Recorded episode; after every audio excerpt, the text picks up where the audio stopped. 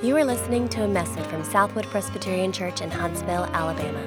Our passion is to experience and express grace. Join us. Turn with me to Luke 19. We're back in Luke this morning after a sweet celebration last week of God's faithfulness to Southwood. And remember, as we turn back to Luke, Jesus has been journeying to Jerusalem for several chapters now. He's getting close. Uh, and the, the followers of Jesus, they, they have expectations for what's going to happen when we get to Jerusalem, right? This is significant. Mostly, they have misguided expectations. And that Jesus wants to clarify for them so they will know what it will take to follow him. And so he tells this challenging uh, parable this morning that we're going to read. Let's read it together and then ask for God's help. This is Luke 19 at verse 11, God's holy word. As they heard these things, Jesus proceeded to tell a parable because he was near to Jerusalem and because they supposed that the kingdom of God was to appear immediately. He said, therefore, a nobleman went into a far country to receive for himself a kingdom and then return. Calling ten of his servants, he gave them ten minas and said to them, Engage in business until I come. But his citizens hated him and sent a delegation after him, saying, We do not want this man to reign over us. And when he returned, having received the kingdom, he ordered these servants to whom he had given the money to be called to him that he might know what they had gained by doing business. And the first came before him, saying, Lord, your mina has made ten minas more. And he said to him, Well done, good servant. Because you have been faithful in a very little, you shall have authority over ten cities. And the second came, saying, Lord, your mina has made five minas. And he said to him, And you are to be over five cities.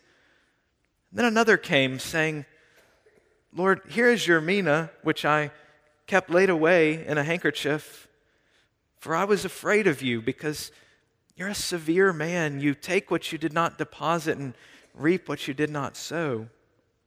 He said to him, I will condemn you with your own words, you wicked servant. You knew that I was a severe man, taking what I did not deposit and reaping what I did not sow. Why then did you not put my money in the bank? And at my coming, I might have collected it with interest. And he said to those who stood by, Take the mina from him and give it to the one who has the ten minas. And they said to him, Lord, he has ten minas. I tell you that to everyone who has, more will be given, but from the one who has not, even what he has will be taken away. But as for these enemies of mine who did not want me to reign over them, bring them here and slaughter them before me. We need to pray and ask for God's help.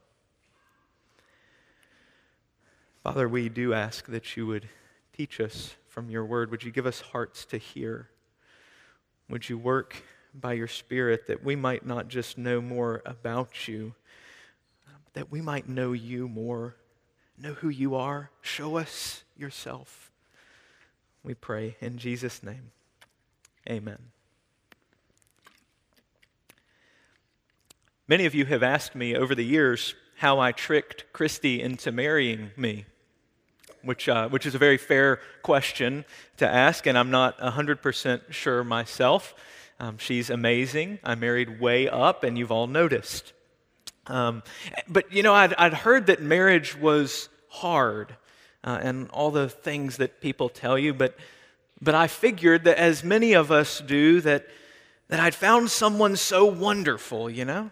And, and we loved each other so much that it, it was actually going to be pretty easy for us. I mean, honestly, that's, that's what I was thinking when we were engaged. It, it, was really this feeling that as, it was as though I'd worked so hard up to that point in my life, uh, convincing people to like me and then, and then convincing her to like me enough to marry me that, that now I'd done it. Like I'd, I'd reached the pinnacle and it was all downhill from here. It would be, life would just be coasting, right? I expected I've, I'd arrived, only to find out that I'm actually harder to live with than I imagined. And when two sinners get married, even when they really love each other, it takes hard work. and an investment in that relationship. It's so worth it, but it costs more than I expected. Jesus' disciples and, and others who are following him as he heads to Jerusalem have struggled to understand what's going to happen when they get there.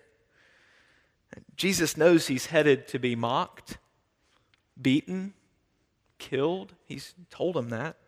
And he knows that the eternal kingdom that he's come to establish is still going to be well in the future. And he wants his followers to be prepared for this delay in their victory parade, so to speak, that they, that they think they're walking into, for them to have right expectations. And so he tells this story. Uh, it's a story, the one we just read. It, it, it probably didn't remind you of this, but it would have reminded Jesus' followers of another king coming to Jerusalem around this time. It was, would have helped them see that you don't just walk into Jerusalem and make yourself king. It's a brief history note, I promise. Um, Archelaus was one of the sons of King Herod. King Herod, the one who ordered that all the babies be killed when Jesus was born. Um, when Herod split his kingdom among his three sons, he gave Archelaus the part of the kingdom that included Jerusalem, and he gave him the title of king. But you see, Rome was in charge, not Herod. If you really wanted to be king, you had to go to Rome. So Archelaus journeyed a long way to Rome to receive a kingdom. That's what this parable is referencing. And the Jews sent a delegation, like is discussed here 50 people who journeyed all the way to Rome just to plead, don't let Archelaus be our king. See, Herod and his sons were ruthless. They didn't want them ruling over them. And Archelaus, after journeying to Rome, was sent home with some authority in that area, but without the title of king, which he would never earn. In fact, 10 years after this, another delegation would go from Jerusalem to Rome and actually get Archelaus removed from power altogether. You don't just walk into Jerusalem and become king overnight. And Jesus is reminding his followers of that. It's not all downhill from here. Jesus is about to embark on a long journey to receive a kingdom and then return. And his followers will need to know how to live in the meantime. They're going to have to struggle, they have to wait.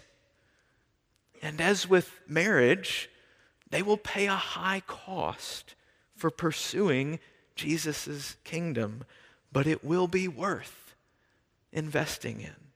That's what Jesus is telling them here. It's the primary point of this parable.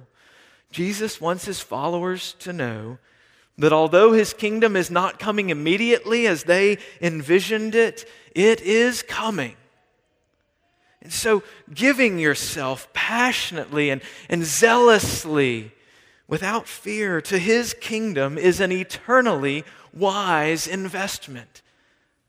It was true for them then. He wanted them to hear it. It's true for us now. He wants us to hear it today. Now, it's not all good news, is it? Jesus also references this delegation against the king verse 14, and then at the end, verse 27.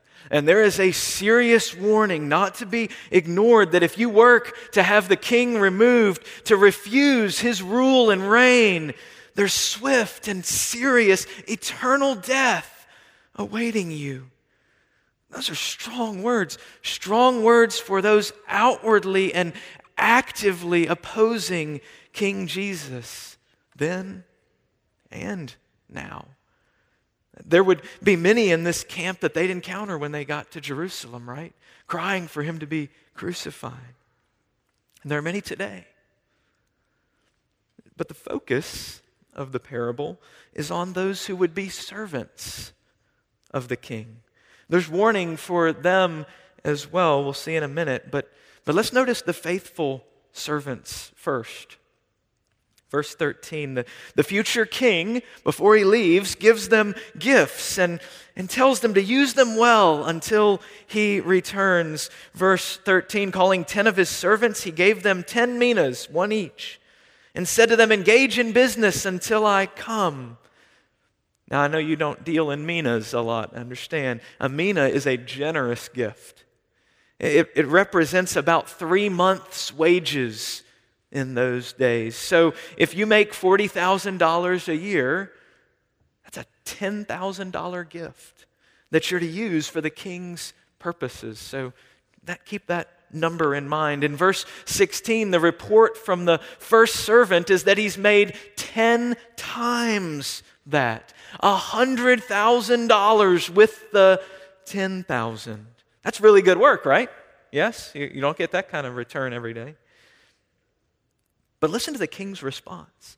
Verse 17. He said to him, Well done, good servant, because you have been faithful in a very little, you shall have authority over 10 cities. Whoa! In charge of 10 cities. This king is way more generous than we realized, isn't he? I mean, he gave the initial gift anyway. It was his mina that was stewarded. And when it's stewarded faithfully, he gives responsibility far beyond what was earned oversight of 10 cities. Made a 100,000 bucks. Why don't you run 10 cities? It happens again with the next servant who makes five times what he started with and is given oversight of five cities. Side note, not the primary point of the parable. Um, did you know we're going to have meaningful work to do in the new heavens and new earth, in Jesus' kingdom. Uh, it's, it's not just harps and clouds. It's, it's just exciting to me to realize he didn't give them oversight of 10 clouds and, and five clouds, but 10 cities, five cities. Work is pre fall. God created it and created us for it. So we have an eternal kingdom where the king loves and labors alongside his faithful servants.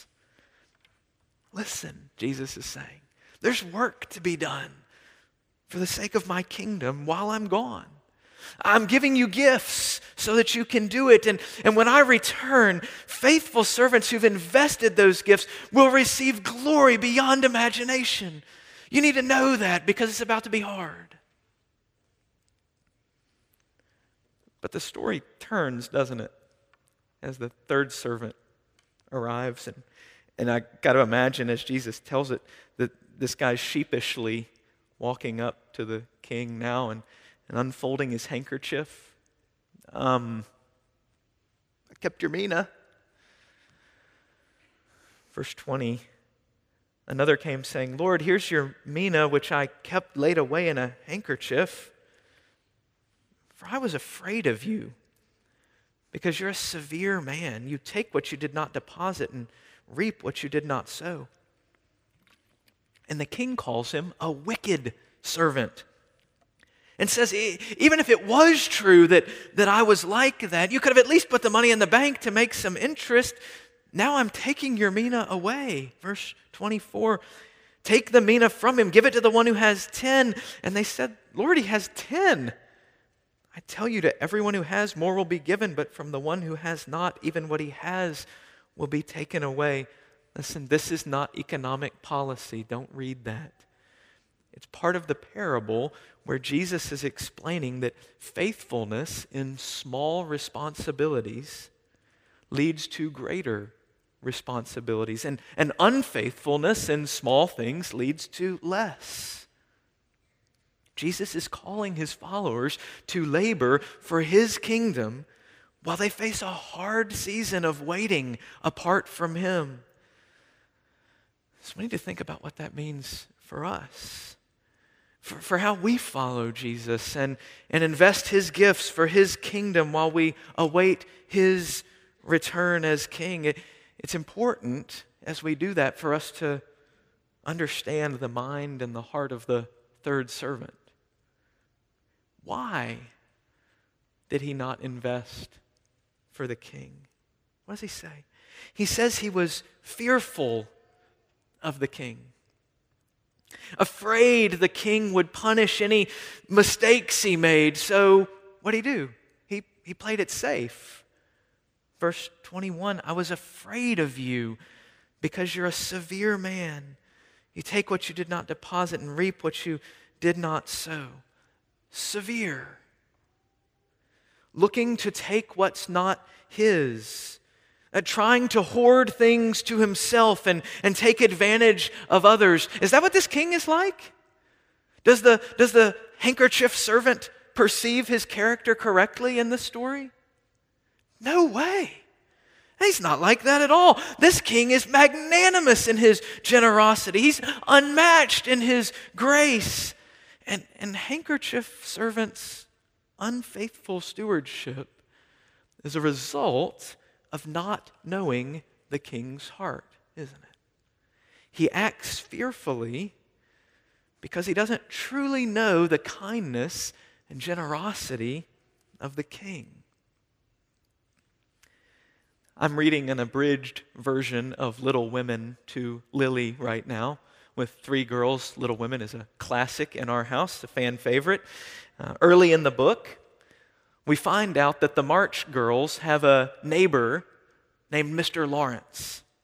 And, and Beth, in particular, being, being young, is afraid of old Mr. Lawrence. But, but occasionally she slips into his house to, to play the piano as long as she can avoid seeing him. And so Mr. Lawrence notices this and, and wanting her to know his kindness, wanting to have a relationship with her, what, what does he do? What does old Mr. Lawrence do? If you've read the book, you know, he buys or gets a piano and it shows up in the March house as a gift for Beth. Shows up out of nowhere. An extravagant gift, to be sure, a piano that shows up in her house. And she sees it, and Beth is overjoyed. And what does she do immediately? She sees the gift and she runs next door all the way into his office and throws herself into Mr. Lawrence's arms. They become fast friends. Through his thoughtful gift, he shows himself to be kind and loving and generous. And, and fearful Beth becomes joyful and, and confident in their friendship. Maybe you're not a fan of Little Women, I understand that. But, but you know this classic character from one story or another, eh, who, who, when his true heart is known, changes the way that people act toward him. I want you to think of one this morning that, that you know and that you love. Think of a character in a movie or a book you've read. Maybe it's Shovel Guy Marley in Home Alone. You know him. Kevin fears he's a serial killer. But he ends up rescuing Kevin in the end, doesn't he? And they sit warmly on a pew in the church as new friends. Maybe it's Mr. Mertle in The Sandlot. James Earl Jones playing an older man with a dog called the Beast, whose backyard is the most dangerous place in the whole neighborhood. Nobody ever comes out alive until they meet Mr. Mertle and he gives them an autographed baseball that cements their new friendship. And, and what a great guy he turns out to be. Maybe it's the mysterious Boo Radley in To Kill a Mockingbird whom Scout and Jem make up fearful stories about because they don't really know the truth until he rescues them and, and they realize how generous and thoughtful of others Boo actually is. I want you to think about that guy, whichever one you know and, and like. And now think about how you think about God. Is he a bit of a, of a distant, unknown unpredictable character to you? A monster you worry may be out to get you, actually, if you're honest? Is he a, a, miserly old man, only doling out blessings on, on rare occasions when he's forced to by exceptional behavior? and ask yourself honestly what, what difference would it make in your life if you if you met him and and experienced him to be deeply kind and magnanimously generous, a father you could trust and, and love beyond anyone else you've ever known. See, I'm often like the, the handkerchief servant. Uh, I am risk averse. I'm a play it safe kind of guy. It seems like the right thing. Putting the mina in the handkerchief makes total sense to me because at least nothing bad can happen. For me, it's actually a form of self protection. I'm like the servant. I don't want anything painful or embarrassing to happen to me. I'm afraid of being a failure, of disappointing myself or someone else or, or God. I don't like that feeling, disappointing someone. I try to protect myself from it. When I do that, what, what kingdom am I actually serving? Mine, right? I'm, I'm protecting me. Do, do you see that? Do you see how that could be true in my heart? I do it in a lot of different ways by avoiding hard spiritual conversations with my wife or, or with a neighbor. Just, just keep things peaceful and comfortable and, and not risk a hard night or an awkward relationship. I do it by never giving away enough money that I would feel insecure or, or like I really needed something. I do it by praying only for things that seem reasonable, they might actually happen, so I won't be let down if they don't. I do these things in others not usually for me because I think God will smite me if I mess up, although some of you struggle more with that particular fear, but because I often imagine God as, as miserly. He, he's only doling out his grace on, on rare occasions.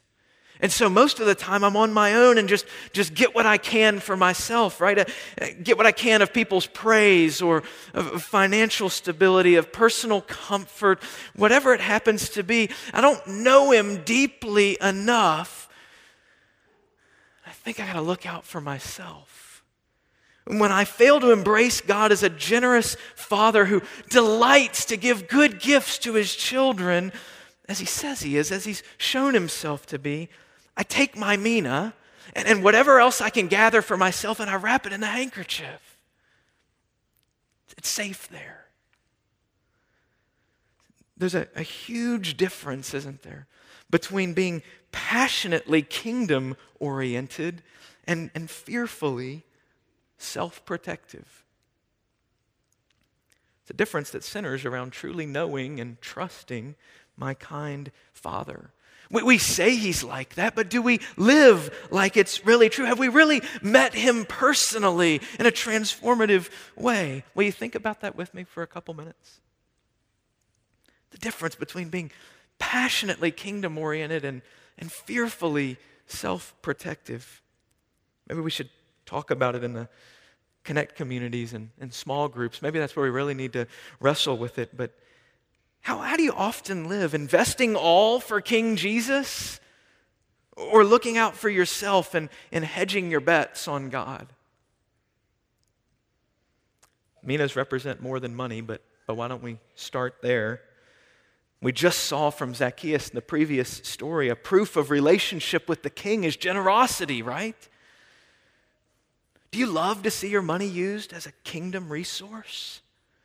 to, to blow holes in the gates of hell with your finances? Or do you hesitate because you don't want to stretch too far? It might, it might hurt. You might regret it. We have the privilege of being a part of a church where we invest in the kingdom all the time, impacting the young people of this community, the, the poor and the hurting in this city, the, the unreached people groups in India and many other places. So let me ask it this way when you see a, a late year budget deficit at your church, what, what goes through your mind? Do you think um, that's someone else's problem? Do you think, I, I suppose I have a, have a little extra to share? Or do you think, what a great opportunity for me to experience my generous Father in deeper ways as He cares for, for me and my family. I'll, I'll know Him. And Jesus says he's, he's worth it to risk that. God says in Malachi 3, we can give generously, and actually, as we do, get to know Him more. He actually tells us, test Him. See him open the windows of heaven and pour down so much we'll be overwhelmed. That's what he's like, isn't it? Let me give you a little bit to be faithful with, and then watch me overwhelm you with my generosity. Have you experienced him like that or just heard about it? Anyone else ready to get to know your king in that way? See, it's not about meeting the budget, it's about meeting him, isn't it? How else could we be passionately kingdom oriented with what God has entrusted to us? We've talked about our time. What's one thing you'd stop doing on a regular basis to be more kingdom oriented and reinvest that time for the king? How about the good news of Jesus that he's given to us? Who are you just keeping the peace with, avoiding that perhaps hard conversation that could be risky, but could be eternally a fruitful one, especially if your heavenly Father's as good and gracious as he says he is? How about your prayers? Do you pray like you're talking to the king standing at the windows of heaven, ready to pour down the blessings of his kingdom? What's one big thing you would pray for if you really believed God was a generous father, delighting to open the windows of heaven and advance his kingdom in your life? We sometimes forget, don't we, who he is. We sometimes forget we're awaiting the return of the true King. When we're not all in with Jesus, maybe, maybe some for Jesus or occasionally when convenient for Jesus, but I also need to get what I can for myself and protect what I have because I don't know how life's going to go and whether Jesus will really come through. Jesus is saying, if you, if you think about me like that, you don't know my heart. You may not be outwardly protesting my kingship, but but your life is evidencing you don't deeply know the King. Listen, his, his invitation here is for you to know him not merely theoretically or what you've heard someone else say he's like from a distance, but personally, up close, experientially, like the faithful servants who experience his generosity and grace firsthand. This table, as clearly as anything else, reminds us what he's like, doesn't it? So overwhelmingly generous and gracious. That's what he's like. And do you feel sometimes that God might smite you in your sin? If you do, your, your instincts are good. He's holy. He's just. He punishes sin. And and if you don't have Jesus, if you don't trust Jesus to pay the penalty for your sin, don't come to this table and pretend to be in relationship with God on your own merits. He warns against that and says someone's got to pay for that sin. But if you do trust Jesus to be your king, if you trust him to pay for your sin, then how does God respond to your sin? He does smite your sin on the cross fully and finally forever. And so that he can be magnanimously generous to you, his child. That's, that's what he does because he loves you and he wants you to know that. And so he comes this morning and sets this table and shows you himself again so that you can look on this gift, his generous gift to you, so that you would see it and run into his arms again this morning and know him to be kind and loving and generous for you. Jesus, on the night he was betrayed, wanted his followers to know that. He took the bread and he broke it. He gave it to them as I'm ministering in his name, give this bread to you. And he said, Take and eat. This is my body. I give it for you. So do this in remembrance of me. And he took the cup and said, This cup is the new covenant in my blood, which I'm going to shed for the forgiveness of your sins so yours won't have to be. Take it and drink it. Whenever you eat this bread and drink this cup, you proclaim the Lord's death as your only hope until he comes. Let's pray and we'll celebrate together. Jesus, what, a, what an amazing gift. Would you use it this morning to help us know the giver of it in a new and deeper way? Would we taste it and know that you're good? Would we know you delight to give us good gifts? Would we experience your love and would it warm our hearts to live for your kingdom? In Jesus' name, amen. For more information, visit us online at southwood.org.